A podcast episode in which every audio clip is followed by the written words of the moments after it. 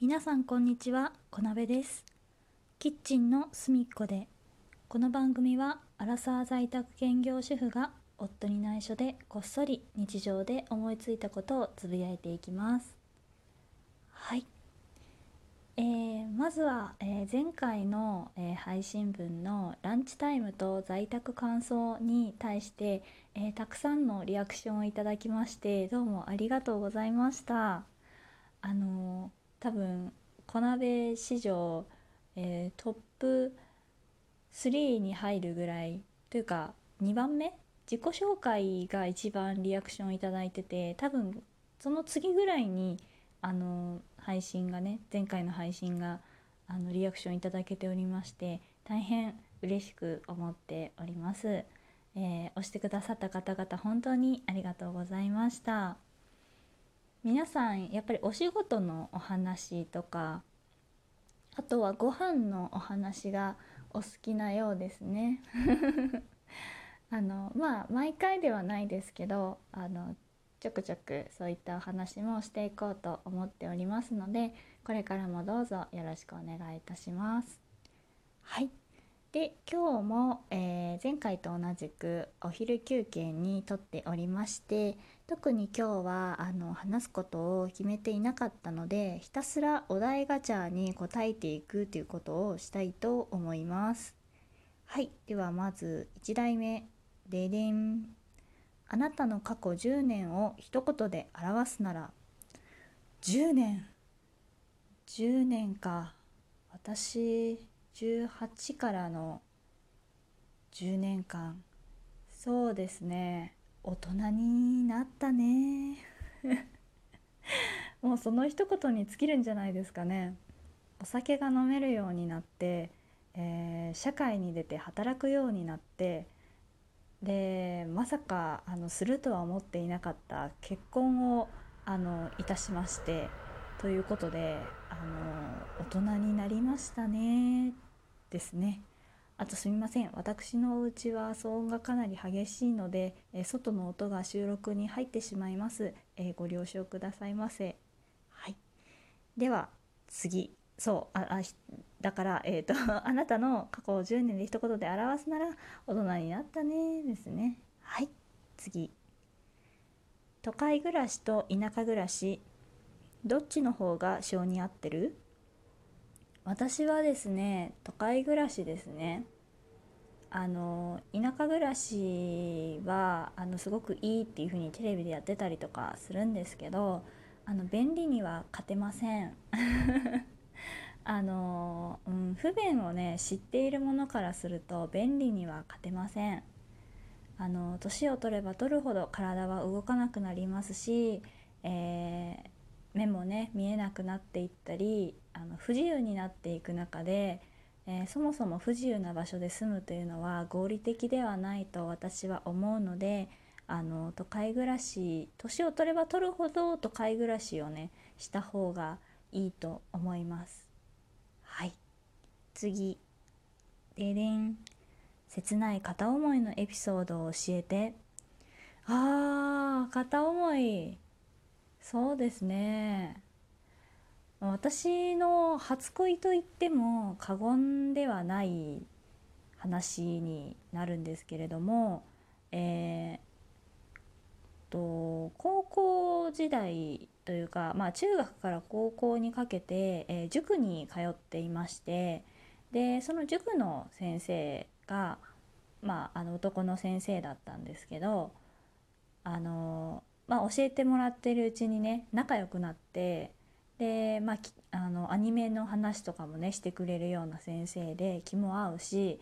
まあ、私はねすごく好きだったんですけどただその塾の先生なのでそういう個人的なやり取りとかはね基本的にもうあの私が通ってた塾ではできないっていう形だったので。あのもうあんまりねその連絡を取ったりもあのできずにあのその塾で会うことだけだったんですけどまあ私がね結局その親の都合で転勤することになってしまってあの思いをね伝えることがないままあの結局好きだったっていう思いであのさよならしたっていうお話ですね。でただそのさよならする時にあの私はまだその高校1年生だったのであの受験がねこれからあるだろうからって言ってあのアドレスをね交換してくれたんですよ。その時はまだ普通のガラケーだったのでメールのやり取りが主流だったんですけど交換してくれてであのメールを送最初何回か送ったりしてたんですけどやっぱりそのあの週に何回あの会えてたのがあのまあ文章だけのやり取りになった時にやっぱり相手私からするとあの後から知った話先生は大学生だったんですけど、まあ、私は大人に見えてたんですよね。だから大人の人にあの文章を送るっていうことだけで私の中ではもうハードルが高くてもうあまりメールも送れないまま。でこうその文章でね帰ってくるとやっぱ冷たく感じたりすることもあって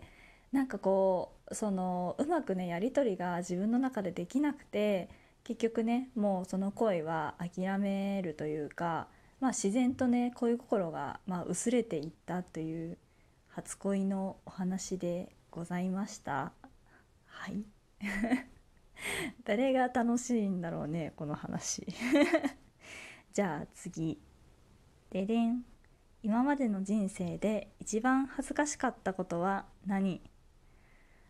これはですねあの私が一番恥ずかしかったのはあの結婚式を挙げた時にあの人前であの誓いのキスをねしなければいけなかったことですね。ああいうことって私の中で人前ですることではないので結婚式とはいえもうめちゃくちゃ恥ずかしかったですね。なんかしかもなんかね勝手なイメージですけどああいう時の顔って多分ねブサイクなんですよ。お互いにね多分ブサイクだからそれをね大勢の人にしかも親族にね見られるっていうなんだこの儀式はって私は思っていて。ごめんなさいねあの結婚式に大変あの夢を抱いている方には申し訳ないんですけど私はそう思っていて。それがその嫌でちょっと人前式っていうものに変えたにもかかわらず人前式でもそのあの誓いのキスはしなければいけないということであの絶望したというお話でございます。はい。じゃあ次。ででん。嬉し涙って流したことある？それはどんな時？これもですねもうずっとずっともう結婚の話してますけどやっぱりねプロポーズしてもらった時にはもう嬉し涙勝手に出てきましたね。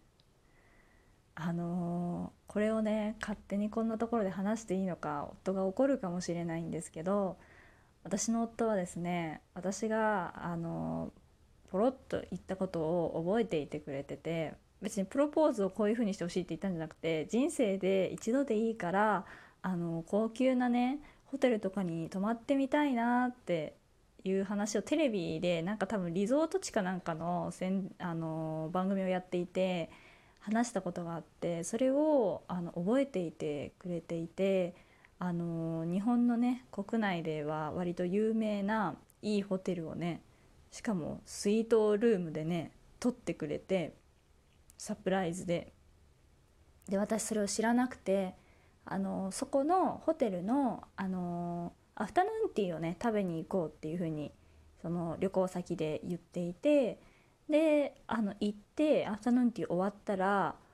あのチェックインするって言ってえみたいな。でなんでだ？何かあったっけ？っていう風に考えたんですけどその時何もなくて。であのお部屋の方にね着いた時にあの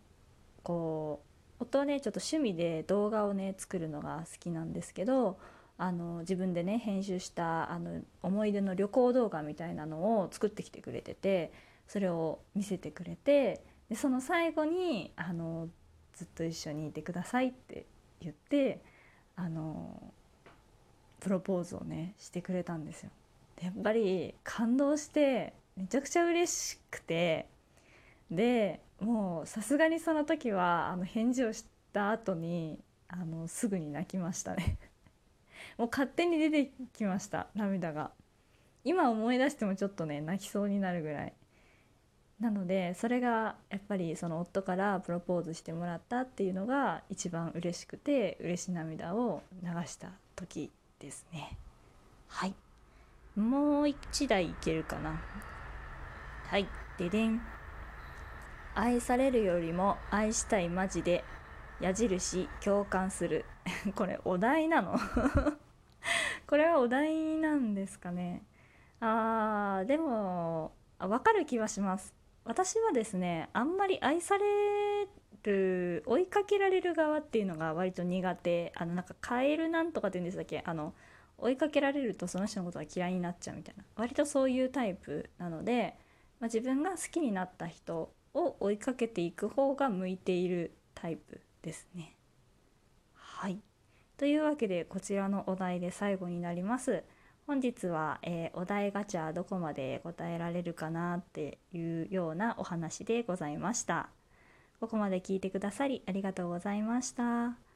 い。えー、もし、あの、いいねやニコちゃんネギなどいただけますと大変嬉しいです。Twitter もやっておりますので、よろしければ配信情報と見ていただけると嬉しいです。